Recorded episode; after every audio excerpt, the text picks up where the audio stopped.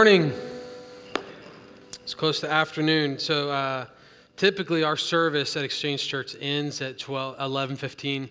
And so I feel like I've been let out of gates here. Like I don't have a time restriction on my hands. So might be spending the better part of the day together. Uh, I'm just kidding. I'm just kidding. I've got lunch to go to as well. All right. So uh, I hope you have found a really good place here at Northwake. I spent uh, about a decade here uh, with my family, and we loved every minute of it. It was some of the most transformational years of our marriage, our life, uh, the way that we view church, uh, the way that we view Christ. I learned um, so much here. Um, if, you, if you've been here for more than uh, you know 30 minutes, you've probably been surrounded by people who love deeply, um, and you'll find that out really, really quickly here at Northwake. And so I feel like as a guest speaker, I can unbiasedly say uh, that you're in a really good spot. Uh, if you're here at Northwake for the first time, so welcome. I just, uh, you know, it's been uh, almost four years, um, almost exactly, that, that our church exchange was commissioned from um, Northwake. And um, so, you know, it's been, it's been several years um, since we've really been uh, been here. And my oldest son, Brody, he's nine, and someone that taught him probably five years ago, six years ago, uh, in class today uh, stopped me and said, Hey, how's Brody doing? And I love that.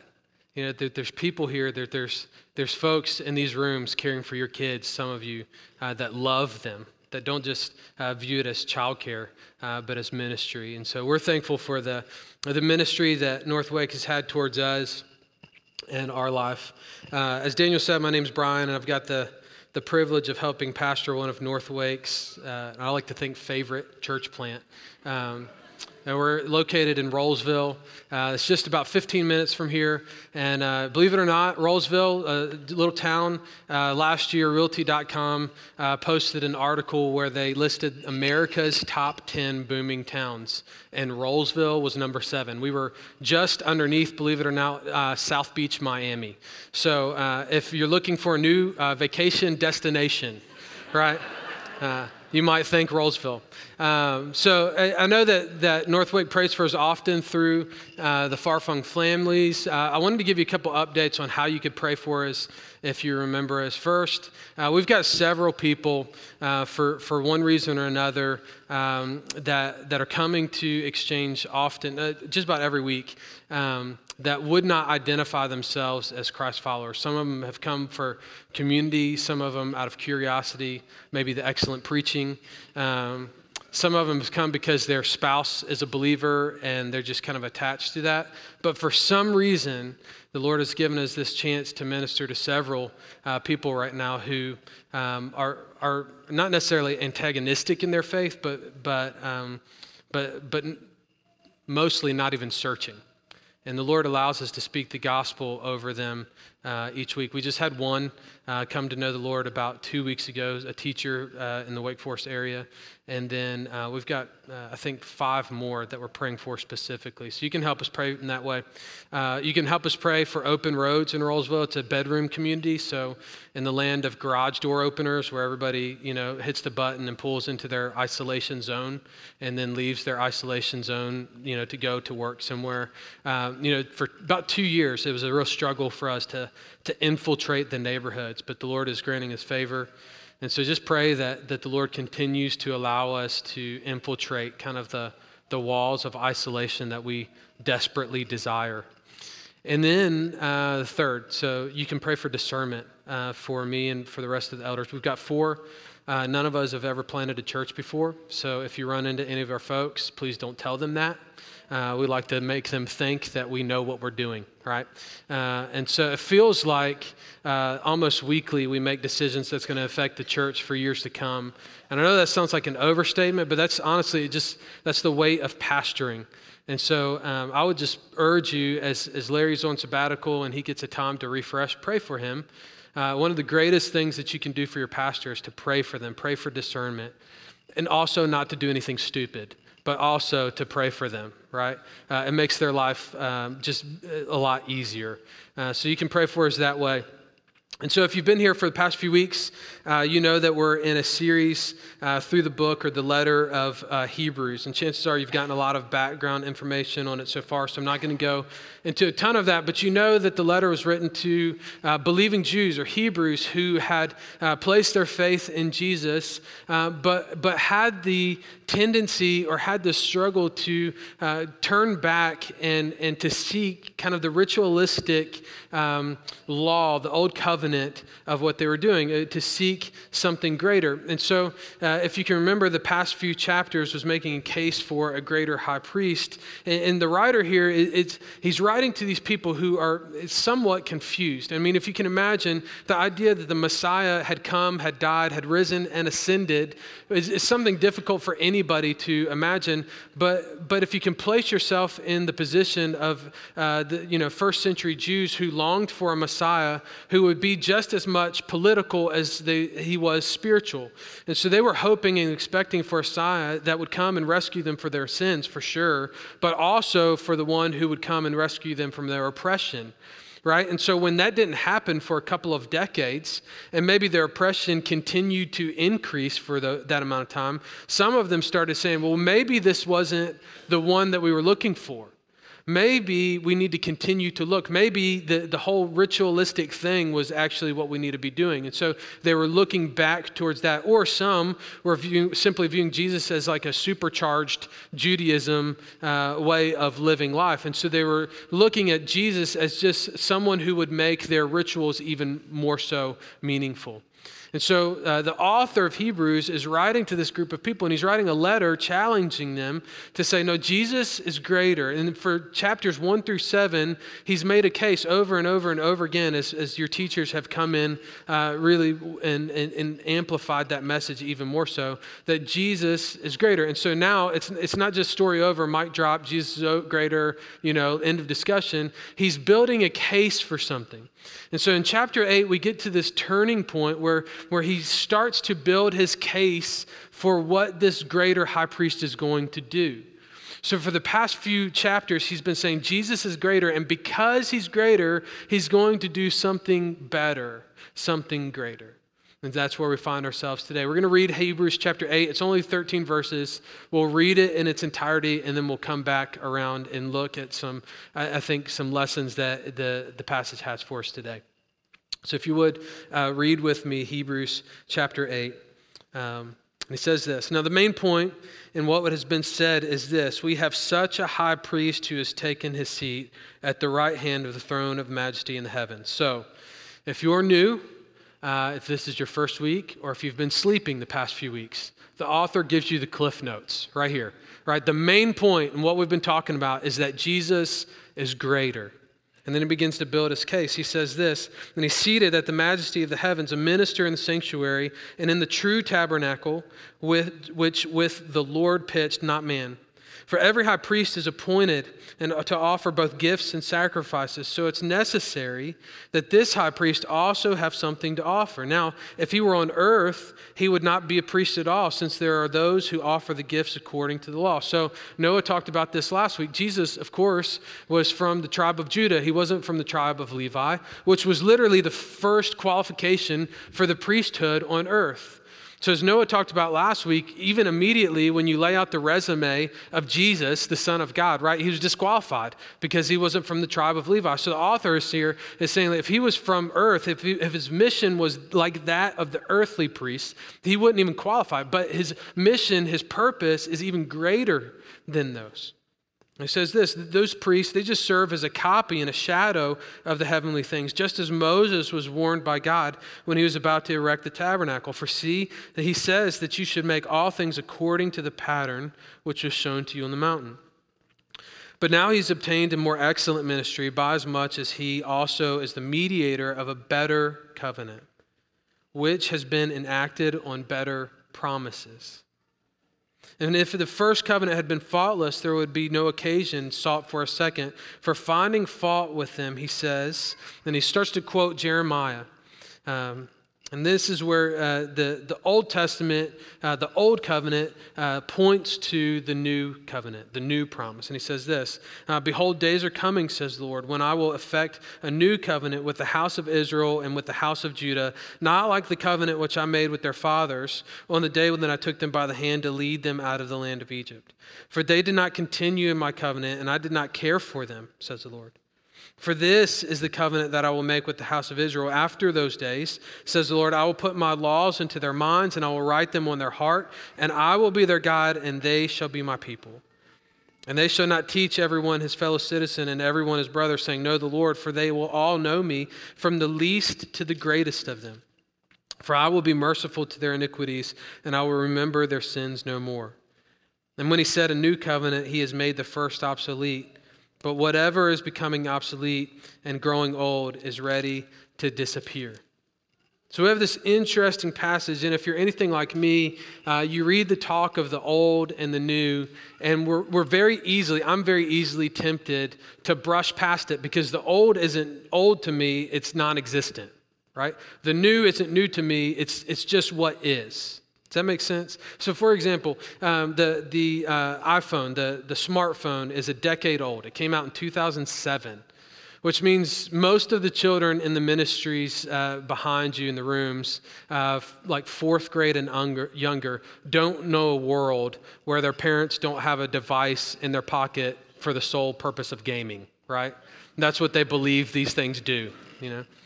And so when you walk them past an old building with an old phone that's hanging from a cord attached to a wall with buttons on it that you put coins in, they look at you like you're crazy. And they think, why in the world would anyone ever use that, right? Their, their, their uh, conception of the smartphone or the phone, cell phone for that matter, doesn't extend past their life. And so when they look at something like this, they think, why would anybody, for all of time, for all of history, ever desire to use that? Right? And so uh, our tendency, my tendency, is many times to completely write off the old as if it doesn't matter, it, it doesn't do anything for us now. Right? But there's another side to that as well. Um, this week, uh, my parents uh, did the whole, you know, kind of family vacation reunion thing. They rented a beach house where they wanted their three kids um, and their 11 grandkids under the same roof, you know. And to them, that sounds like a vacation. to me, it sounds like waterboarding, you know. I mean, it's not a vacation, that's just a trip, you know, that's it's just work, you know. And so, unfortunately for us, uh, this week included uh, a forecast of three days that were in their 60s and rain, right? And for once in their lifetime, the weathermen were absolutely correct, right? And so, um, so we had grand plans. Uh, to, to entertain the kids, to make them connect with their cousins that they don't see often. You know, there were contests and games and cards and talent shows, and that lasted for 30 minutes, right? And so we had three and a half days to fill, and I'm normally anti-device guy for my kids, but listen, we were pulling them out of everywhere. We were just like, we've got to entertain these children, you know. And they started looking at it. I mean, we were holding each other accountable. Uh, it's like my brother-in-law is like, you know, pulling out a phone, and it's like, what, you, what why didn't you charge that? Thirty percent, bro. I mean, you're creating a natural disaster at this point. You give a toddler thirty percent, what's going to happen? The world's going to break down. This is life and death, survival, right? We've got to be diligent. Charge your phone phone for the love of God, you know? So, so we were like lined up on the couch, literally 11 grandkids, like they're all elementary age pretty much, and they're all lined up on the couch, you know, just the device. And my dad pulls the dad card, you know, the, the, the dad card, and he goes, I don't know about all these devices. You know, I do, dad, they're quiet. Why don't you go take a nap, you know? You guys, want back in my day, you know, we didn't have anything but three channels of black and white. you know, it's just you know, kind of reliving the glory days. And he's like, the, the only remote we had was the youngest kid in the room, you know. It's like we didn't have to worry about Wi Fi and connection speeds and filters, you know, it just was what it was, you know. And it's like he's idolizing the past, right? I'm like, Dad, do you not see that we are able to have a discussion at this very moment with 11 kids in this room? None of them can hear us. and we don't hear them. That's the beauty of the new school, Dad. That's what I'm talking about.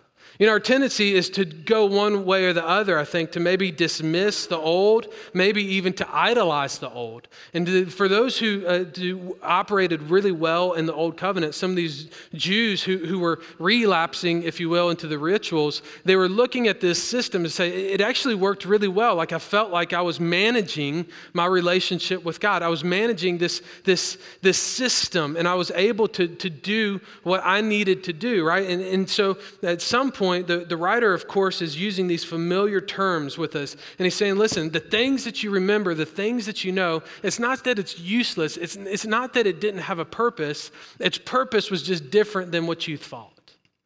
And so in verse 1 through 6, he begins to remind them and he starts to use very, very familiar terms, language that they would know very, very well. He uses words and terms like uh, the, the, sanctuary, tabernacle, offerings, the priests, the tabernacle, the high priest, sin offerings. Animals would have to die. He's remembering and, and, and, and asking them to remember that, that there was blood that would be shed day after day, year after year. The, the high priest would enter into the Holy of Holies, atoning for the sin, but not before he would cleanse himself because he was human too. And so he would go through this cleansing ritual, this process where he would be able to enter into the presence of God and he would atone for the sins of of the nation, but also day after day, as we just sung and heard sung, that, that, that daily there was bloodshed, right? And so the author is using the image of the things that they were very, very familiar with to say, listen, all of those things that you're very, very familiar with the priest and the tabernacle, the offerings, the sin, the guilt, the blood all of those things were really to point you to something greater. I think uh, one of the, the things that I think is inescapable for us to see this morning in this passage is this is that the old covenant was a picture of something greater to come. The old covenant was a picture of something greater to come. And I have no doubt that the people who lived closest to the tabernacle might have been the most discouraged. You know, day after day after day, they saw the blood being shed. They heard the cries of the animals being slain. They saw the priests in and out, in and out, over and over and over again. The blood never stopped. It was a constant picture that they would never be good enough. Their sin would always be there. The distance and the separation from them and God was always imminent. And they could never, ever keep the law perfectly. The, the, the, daily sacrifices was a reminder of that. And Paul says it very clearly in his letter to the Galatians. He, he's using uh, the same term, and he's talking about the old covenant and the new covenant. And he says this He says in chapter 3, verse 23, But before faith came, before the new covenant, he says, we were kept in custody under the law. It's as if we were prisoners. We were chained to law. We, we couldn't get away from it. There was no other option, right? Being shut up to the faith which was later to be revealed. So, therefore, the law has become our tutor to lead us to Christ so that we may be justified by faith. He says that the old promise, the old covenant, was a teacher, it was a tutor, it was a schoolmaster that would press into us, it would push us, it would teach us that we couldn't keep the law. Its purpose was to point to a greater promise. His purpose was to make us long for something else, something greater. It's amazing that anyone, I think, would want to live under those circumstances, isn't it? I mean, when something so clear was being offered to them, when something so gracious was being offered to them, that some people were, were longing for the old covenant, where they would live under the rituals and the shadowy picture when something better was being offered to them. There were Jews who were relapsing into the old system, and they wanted to operate into the shadows instead of the clear grace of God. Why? I think it might be because uh, or for the same reason that more people uh, have more friends on their device than they actually do in real life. It's easier, it's more manageable, we think. So we can reply or we cannot. We can post, we can ignore, we can shut it down, we can follow, we can like. And when someone says something that we don't like, we just turn it off. We can cowardly post behind a screen as passively aggressively as we'd like and don't have to deal with anybody on the other side. It's the same reason why men and women both flock to images on a screen instead of the intimacy that God created them for.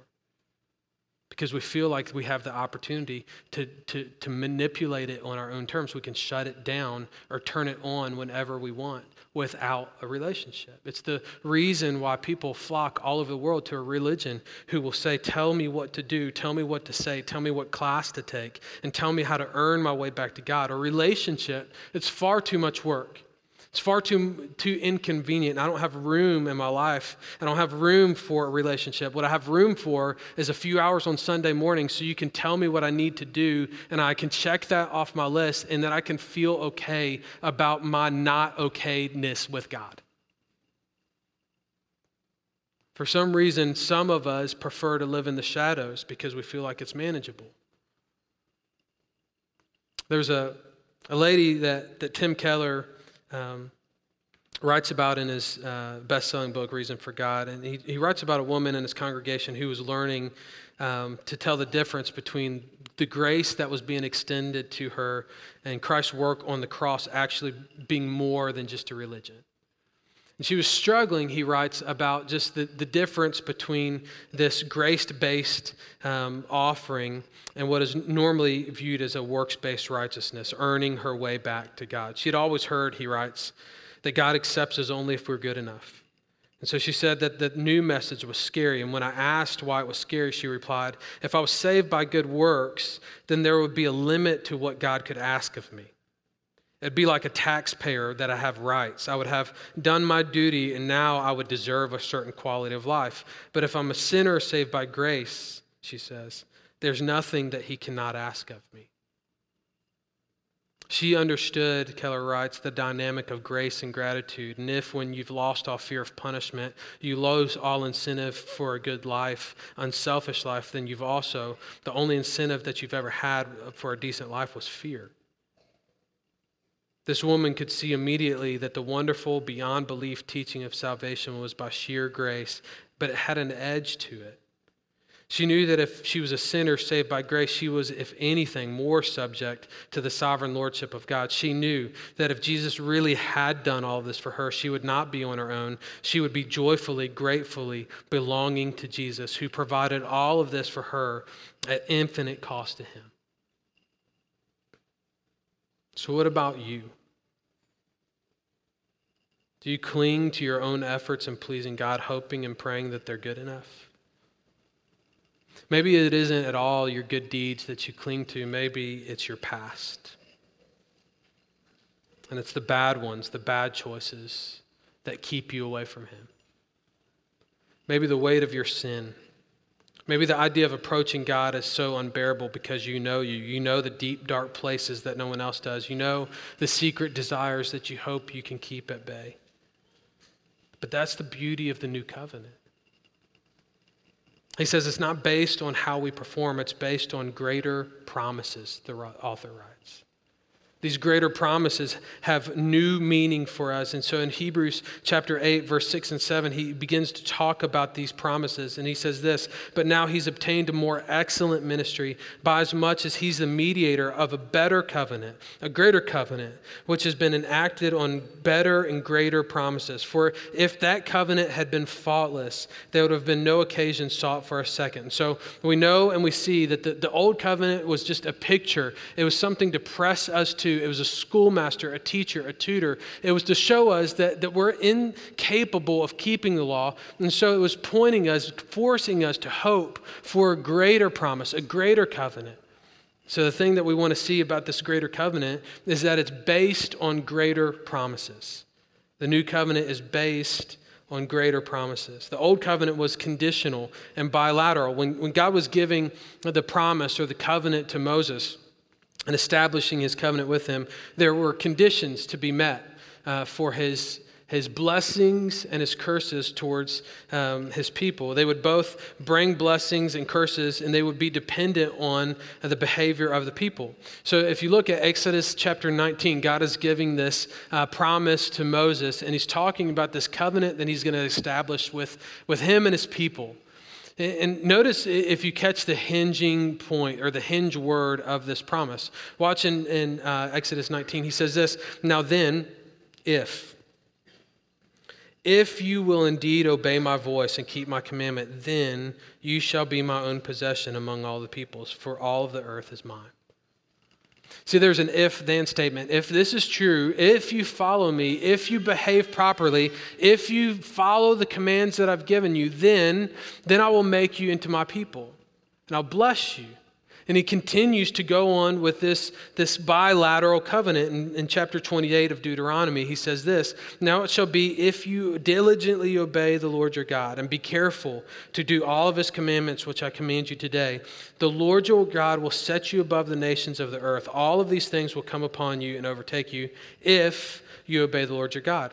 And the Lord will establish you, verse 9, as a holy people of himself, as he swore to you, if you keep the commandments of the Lord your God and walk in his ways. So many times, over and over and over again, not just in these verses, but all throughout the Old Testament, the Old Covenant, the Old Promise, we hear this language, the bilateral language of God speaking to his people and saying, listen, if you do these things, then this is how I will act towards you. But if you do these things, this is how I will act towards you as well. There were blessings and there were cursings. He, he continues in, in Deuteronomy chapter 28, verse 15. He says this, But it shall come about if you do not obey the Lord your God, and to, to observe all of his commandments and his statutes, which I charge you today, that all of these curses will come upon you and overtake you. Cursed shall you be in the city, and cursed shall you be in the country. There's nowhere that you'll go that these curses won't follow you.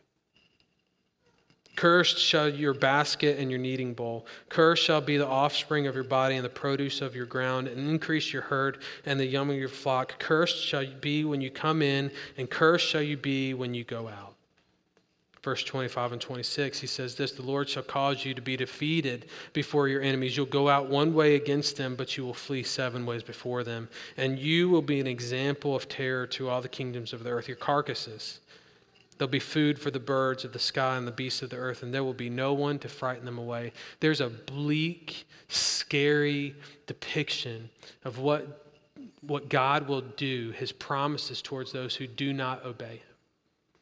It doesn't seem as if there's any neutral ground here. The, the, Lord doesn't give Moses and his people a third option. It's this you obey and receive the promises and the blessings of who I am, or you disobey and you'll receive the cursing of who I, I, I will bring to you.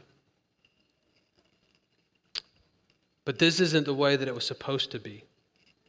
It wasn't the way that it would be forever. And believe it or not, this wasn't plan B. This wasn't the way that God had, had planned redemption for the entire world. It wasn't as if God enacted this covenant with Moses and then it took a few hundred years for him to figure out that it wasn't going to work out. Man, these people are disobedient. Got to do something else. No, we see over and over and over again throughout the whole Old Testament, we have prophets who are living under the Old Covenant prophesying about a greater covenant. Starting in Genesis chapter 3 with the, with the account of the fall, you have the Lord prophesying already, speaking these words of truth to say there will be a greater covenant that will come. Do you remember this? As he begins to curse Satan for tempting and, and causing the fall of Adam and Eve, he says this in 3.15, I'll put enmity between you and the woman and between your seed and her And catch this, he says, and he shall bruise you on the head, and you shall bruise him on the heel. He's not talking about a system, he's talking about a person. He's talking about the person of Christ that will come and defeat sin and the consequences of it for all of time. Even from the very beginning, even from the fall, we see God saying there's a greater covenant coming, there's a greater promise coming, there's a greater promise coming to you. Before the old covenant was ever given, God was promising a new one, and He used His prophets for hundreds of years to remind His people that there was a greater covenant coming. Isaiah, he writes about this in chapter 61, verse 8. He says, For I, the Lord, love justice. I hate robbery and the burnt offering, and I will faithfully give them their recompense and make an everlasting covenant with them. It's something different, something greater. This covenant can't be broken all of his prophets, all of the prophets in the Old Testament write in some way or another, f- focusing in on what the greater covenant is going to become. And then we find ourselves in the middle of our passage in Hebrews 8, where the author quotes the prophet Jeremiah. It's the longest quotation of the Old Testament and the New Testament. And he uses his words to, to remind the people of where they once were and where the Lord is taking them. It was one of the darkest days of Israel.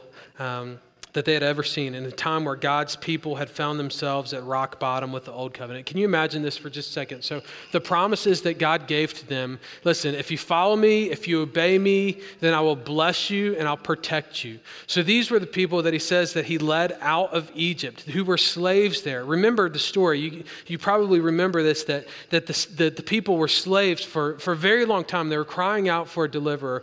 God sent them Moses, right? And, and through that process, they, they witnessed this incredible event where, where the Lord was working through Moses uh, and also through and in Pharaoh to show his power to them. He sent these plagues. And so, for many of the Israelites, for many of the, the people of Israel, they experienced on some level uh, the plagues and the power of, of the Lord, right? They, they saw the water being turned to blood. They saw how the, the, the animals of the Egyptians were all uh, killed with disease, but they were fine, right? It wasn't long after that when they, they let them go, Pharaoh let them go when their firstborns were just fine sleeping in their beds at night and the, the, firstborn of pharaoh and all of his people were slaughtered that night right? They, they come to the red sea. The, the pharaoh changes his mind. He, he's coming after them. And scripture says that, that the lord split the sea into two. And not only that but it says that they walked on dry land. Can you imagine this for a second I mean, we're not reading about it. Think about the people who experienced it, that they literally saw with their eyes the sea split before them. As Pharaoh's armies encroaching and pressing in on them, they see the Lord do the impossible and split a sea for them. And the Bible says that they walked on dry land. Their feet felt the dry sand beneath them. I can imagine that their face felt the mist of the sea split beside them. And as soon as they were past the, this point of no return, God closed the sea and swallowed up the, the army of Pharaoh. But it didn't stop there. They became hungry and thirsty. God provided food out of heaven, water out of rocks. Scripture says that they went up against armies far greater and far larger than theirs, and they were defeated because the Lord with, was with them. They often and, and many times saw the power of God in their life. And yet, many, many, many times they turned and said, maybe we should go back to Egypt. We read, we read this story and we, we know the rest of the story. We know that God is great. We, we see his hand in their life. We see him doing these incredible things. And we read the story and think, are you insane? Like, why would you turn your back on a God who has the power to split a sea? Why would you turn your back on a God who has the power to feed you when there's no nutrition available in this desert? Why would you turn your back on a God who has the power to defeat armies far greater than yours? Why would you do that? I imagine people will look back in history to us and say, You've, you've seen God's hand. You've seen him work miracles in your life. You've seen the hand of God provide for you when you didn't have the opportunity or the ability to provide for yourself. Why in the world would you choose to live in the shadows? Why would you choose to live in, in, a way that's turning your back on God? And Jeremiah is writing to the people in that instant. The darkest days of the kingdom had come, and the, the, the uh, kingdom of, of Israel had found itself divided in civil war. The, the northern kingdom had already been taken away into captivity, and the southern kingdom had not learned from, from their mistakes, had not learned from what, uh, um, what turning their back on God would do. And so Jeremiah is prophesying 70 years of captivity, right, for them. And it's in that moment where he's saying, listen, there's something greater that's going to come. Right now, you're paying the price of turning your back on God. Right now, God is turning his back on you because you've turned your back on him. Right now, God is allowing you to pay for every bad and evil deed that you've committed against him. And he's going to allow you to pay that way in captivity for 70 years, but that's not the end of the story. He's got something greater to come. And so the prophet Jeremiah writes this, and he says, For finding fault with them, this is verse 8, he says, Behold, the days are coming, says the Lord, when I'll effect a new covenant with the house of Israel, with the house of Judah, not like the old covenant which I made with their fathers on the day that I took them by the hand to lead them out of the land of Egypt. For they did not continue in my covenant, and I did not care for them, says the Lord. For this is the covenant that I will make with the house of Israel. So even the Lord, through the prophet Jeremiah, is explaining like there was a there was a purpose to the old covenant. It was to point you to the to the reality that you couldn't keep it. And it was point you, pointing you to the hope that there was a greater coming. And, and, here's the greater promise coming. God Himself, speaking through His prophet, says this This is the covenant that I'm going to make after those days, after, after you pay the price. I will put my uh, laws into your minds, into their minds, and I will write them on their hearts. And I will be their God, and they shall be my people. Verse 11, and they shall not teach everyone as fellow citizen and everyone as brother, saying, Know the Lord, for they will all know me from the least to the greatest of them, for I will be merciful to their iniquities, and I will remember their sins no more.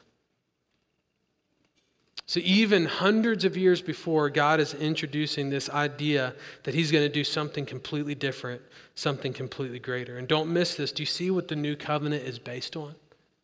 It's not based on who we are and what we do. He says, Listen, this is the work that I'm going to do in you. I'm going to change your heart. I'm going to write, instead of writing the law on stone tablets for you to put in front of you and say, You can't do this. Instead of that, I'm going to change your heart. Instead of writing them on tablets, I'm going to write them on your heart. I'm going to give you a heart transplant. I'm going to take the heart of stone out of your body and I'm going to place in it a heart of flesh. The prophet Ezekiel writes about this and he says this Moreover, I will give you a heart, and, a new heart, and put a new spirit within you. And I will remove the heart of stone from your flesh and give you a heart of flesh. And I will put my spirit within you and cause you to walk in my statutes. And when you be careful to observe my ordinances, not because you have to, but because you want to, I'm going to change you. I'm going to change your heart. I'm going to change your, your mind. I'm going to change your desires. I'm going to change everything about you. We know this from the New Testament where it speaks to us very, very clearly that says we're a new creation in Christ, that He changes everything about us. He changes our desires, He changes our hearts. Scripture is very clear that He's going to do something in us. Peter writes about this as well in his first letter, chapter 1, verse 3. He says, Blessed be the God and Father of our Lord Jesus Christ who according to his great mercy has caused us to be born again to a living hope through the resurrection of Jesus Christ from the dead. And he gives us this promise. He says, to obtain an inheritance which is imperishable. It's the eternal covenant. It's the eternal covenant that Jeremiah was writing about before, that Isaiah was writing about before, that Ezekiel was writing, all of the prophets writing about the eternal covenant, the new covenant, the new promise. Peter saying, This is what it is. It's imperishable, it can't go away. He said it's in reserve in heaven for you and it's protected by the power of God. Watch this through faith, through the new covenant, through the new promise in Christ Jesus, he says. For a salvation ready to be revealed in the last time. Through the resurrection of Christ from the dead, he gives us the ability to have faith in this new covenant. The new covenant will be enacted for us on our behalf, and it's being done through the death and the resurrection of Jesus, the greater high priest. There were priests who offered sacrifices, but since Jesus is the greater high priest, he offers a sacrifice once and for all, scripture says. And this is the message that Jesus was preaching throughout his ministry, wasn't it? He says, I'm the way, the truth, and the life. No one comes to the Father but by me. Jesus is saying, listen, there's no other way. You can't do it. You, you can't keep the law. You, you can't live perfectly. Even your best efforts, the prophets say, even your greatest righteousness, the things that you're mo- most proud of, are as filthy rags. You can't do it. But Jesus says, I'll take you.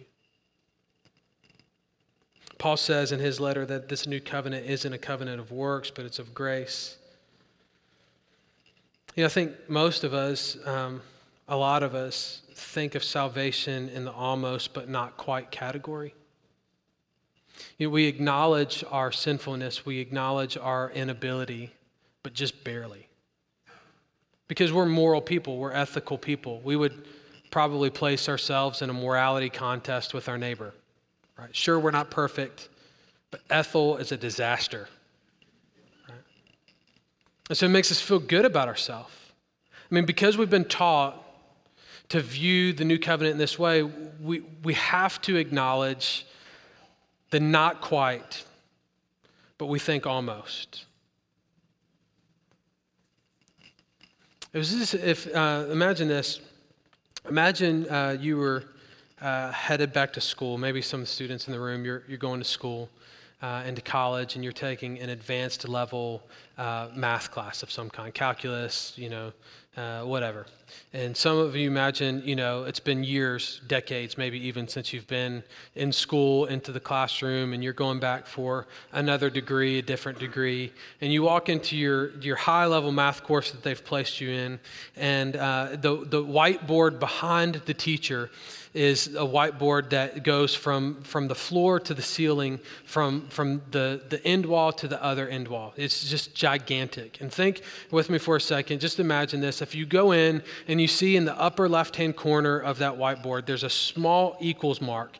And then the rest of the board is completely filled with characters, numbers, letters, hyphens. Every character that's allowed in a mathematical system is on there. But the letters are so incredibly small that you have to get up right next to the whiteboard to even make out what those letters are. And it's completely filled from the floor to the ceiling, from one wall to the next. And you're thinking, what have I got myself into? Right? The teacher, the professor comes up and at the beginning of class, she says to you, class, this is going to be an incredible class. We're going to do some uh, incredible things. We're going to solve incredible problems, one of which I'm going to give to, to you today. But don't fear, I've given you the answer right behind me.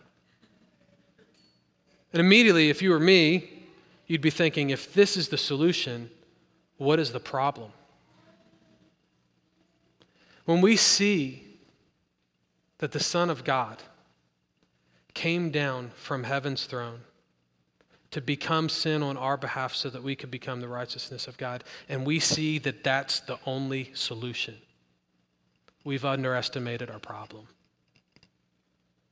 We've underestimated our ability, overestimated our ability to, to almost reach the mark. Listen, if we were just shy of missing the mark, then there would be somebody that would come along that was just a little bit better than us that could. It's not that we not quite but almost miss the mark, it's that we completely miss the mark. We're as far as, as making the mark as, as jumping over the moon. We're as far from making the mark of righteousness as swimming across the ocean in a hurricane. We're as far from making the mark as outshining the sun. They're, they're, we're not even close. Because we look at Scripture and we look at all of history and we see the Son of God literally gave his life for us. If that's the solution, our problem is much more severe than we could ever imagine. And so it's not just almost, it's not just not quite, but almost. It's a devastating blow to who we are that Scripture says there's nothing in us, there's nothing about us that can ever come close to pleasing God with our actions. I love how Paul says it in his uh, letter to the Colossians, chapter 1, verse 21. He says, And although you were formerly alienated and hostile in mind, engaged in evil deeds, he's painting a picture. He's, he says, There's no way that you could ever return.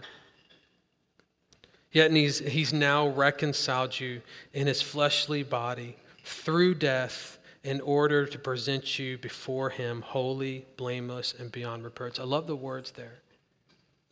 It's not that we actually are holy, blameless, and beyond reproach. We know that.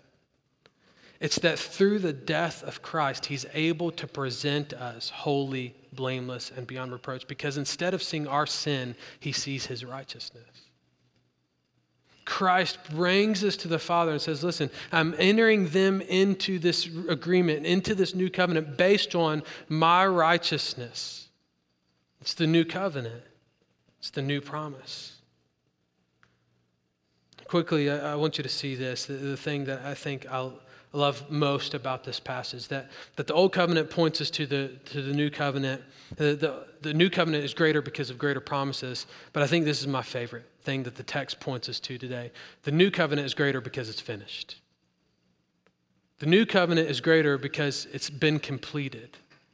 Look at me, uh, look at the passage with me, verse 1, chapter 8, where we've started our, our process uh, today. He says this, the author says this. Now, the main point and what's been said is this that we have such a great high priest who has taken his seat at the right hand of the throne of the majesty in the heavens.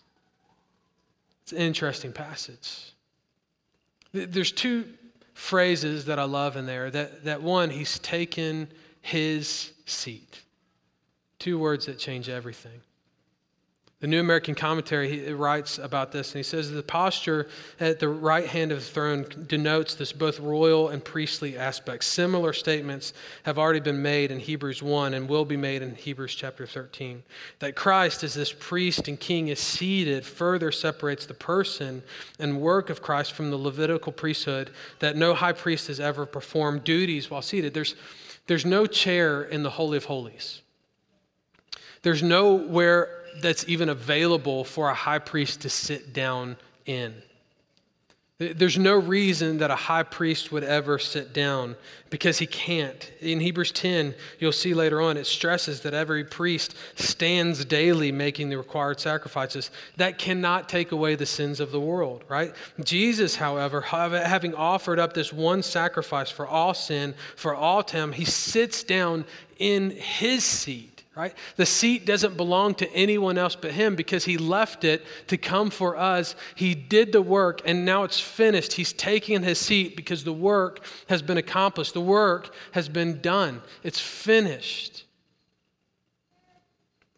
Um, a few years ago, uh, we, our family, uh, entered the process of adoption, and we, uh, we felt like the Lord was, was calling us to it and, and started kind of working towards it um, and really didn't know what we were getting into. Um, I say that in a good way. Uh, maybe if we had known everything about it, I don't. I kind of don't want to say this because if you feel called to adopt, you should. But for us, if we had known everything, it might have scared us, you know. And so uh, it's kind of like being a parent. You know, like if if you knew exactly what goes into being a parent, you know, and so we entered into this process, and um, you know, we, we just trusted the Lord to take us, you know, one step after another. And and for for many months, it was a test of faith, and it was a test of just believing. And and many people here uh, helped bring our little girl home, and, and, so we adopted her from from Ethiopia. We had to go over there twice. Uh, one was for um, the legality processes. We had to go to court, and she legally became our daughter. And uh, then we had to go back after we worked with the embassy to bring her home. And so, one of my favorite moments of the whole process uh, that redeemed a lot of the rest of the process for me was the, uh, the, the first visit that we made to see her, to meet her, and also to legally adopt her. So, we spent two days in the orphanage. Uh, we kind of hung out with her. She wasn't a fan of me, but we, we kind of worked through that. Apparently, there's not a lot of big, white, hairy men in Ethiopia. So that was a little different, but we worked through it, right? And so, um, so we get into court, and the judge brings me and my wife into uh, her her chambers, and she asks a question. She says, "Have you have you met uh, Avon?" There's a law in Ethiopia that, that says you have to actually meet the child before you adopt the child. It's probably a good idea, right? And so we had spent two, two days with her, and we said, yes, we, we flew in a couple days ago. We, we were able to meet her. Uh, we've spent, you know, two days at the orphanage. She says, perfect. Uh, and so she uses that question to kind of drill us, you know, uh, in another direction. And she says, so you know that she's not perfect? Yeah. She kind of hates me at the moment. We know she's not perfect. And then she asks another question, another probing question. So she says, uh, So you know that bringing this little girl into your home is going to change your life forever? So, yeah, we got two already. kind of dating life is done at this point. We might as well just add to it, right? And then she, she begins to probe even farther, and she says, You, you understand that, that that this process is, is, is other than just having a child. There's going to be inconveniences along the way, stories you're going to have to tell, different situations that you're going to have to overcome. It's going to be different. Do you understand that this is going to be difficult? I said, I mean, do you want us to adopt this girl or what? I mean, kind of scaring me now. Yeah. Yes, we know it's going to be difficult. And then she says these words. She says, You've seen her, you know she's not perfect, you know that it's going to be difficult. So, are you willing? My question to you is Are you willing to take her just the way that she is? No questions asked. So, yeah, that's what we came here for. That's, that's, that's what we've been called to do. That's what we've been asked to do. So, yes, that's what we'll do. And so the judge, uh, in a very dramatic moment, I don't think she was trying to be dramatic, but my favorite moment in that moment, she puts her pen to the paper and she, it's almost as if she starts to, to take the stroke of her pen that's going to legally make this little girl our little girl.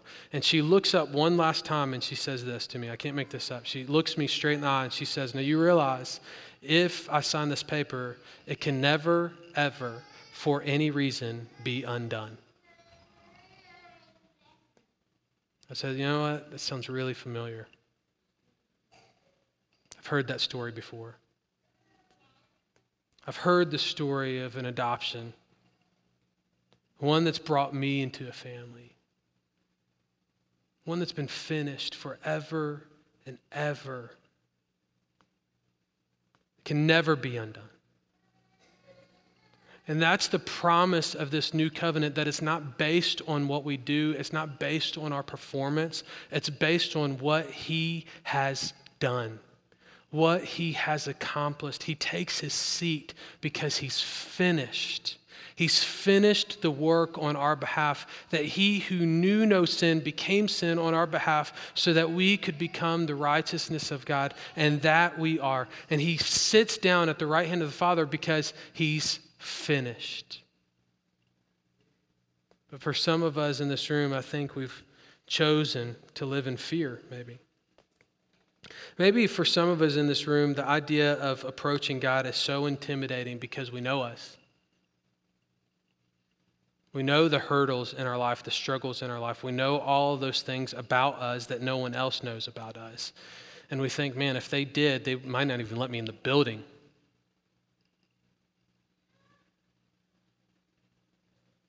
And for some of us, we struggle just like the, the, the, Jews or the Hebrews at this point to say, maybe if I just perform better, I'll feel better about myself.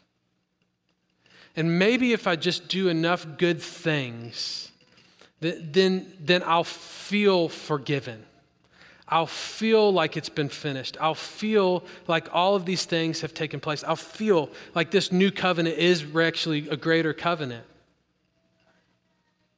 And for some of us, for many of us in this room, if you're not here right now, you've been here, you know what I'm talking about, where you try to, to do these things to appease your own conscience, our own conscience, and, and somehow that, that matriculates, it moves into the, the feeling that we can somehow uh, cause God to love us any less or to love us any more.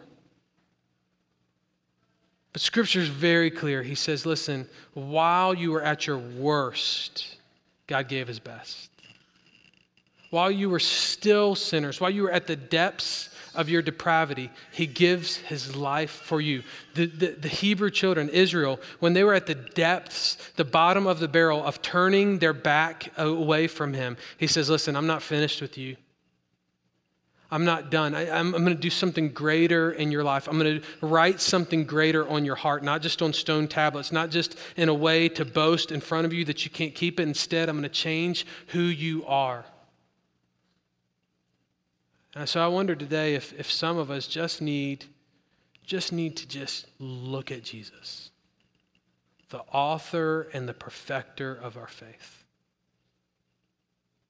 To turn from, from our own motivation, to turn from our own appeasement, and to really just reflect and respond by looking to Jesus, the greater high priest that gives us this greater promise. Through faith, by the blood of Jesus. Would you pray with me? Lord, we're so grateful that you've given us this incredible, incredible promise through your only Son, Jesus, who gave his life as a ransom for many, for all who would believe. Lord, I pray that you would forgive those of us in the room that so easily turn from you and make this relationship a, a, ritualistic religion where we might come in for a few hours on Sunday morning, we might even serve, occasionally give. We feel better about ourselves, but Lord, you haven't called us into that. This new covenant is not based on what we do, but it's based on who you are, and we're so grateful for that.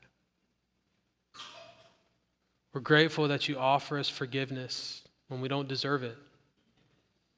We're grateful that you've offered us a relationship when we have nothing to bring to the table.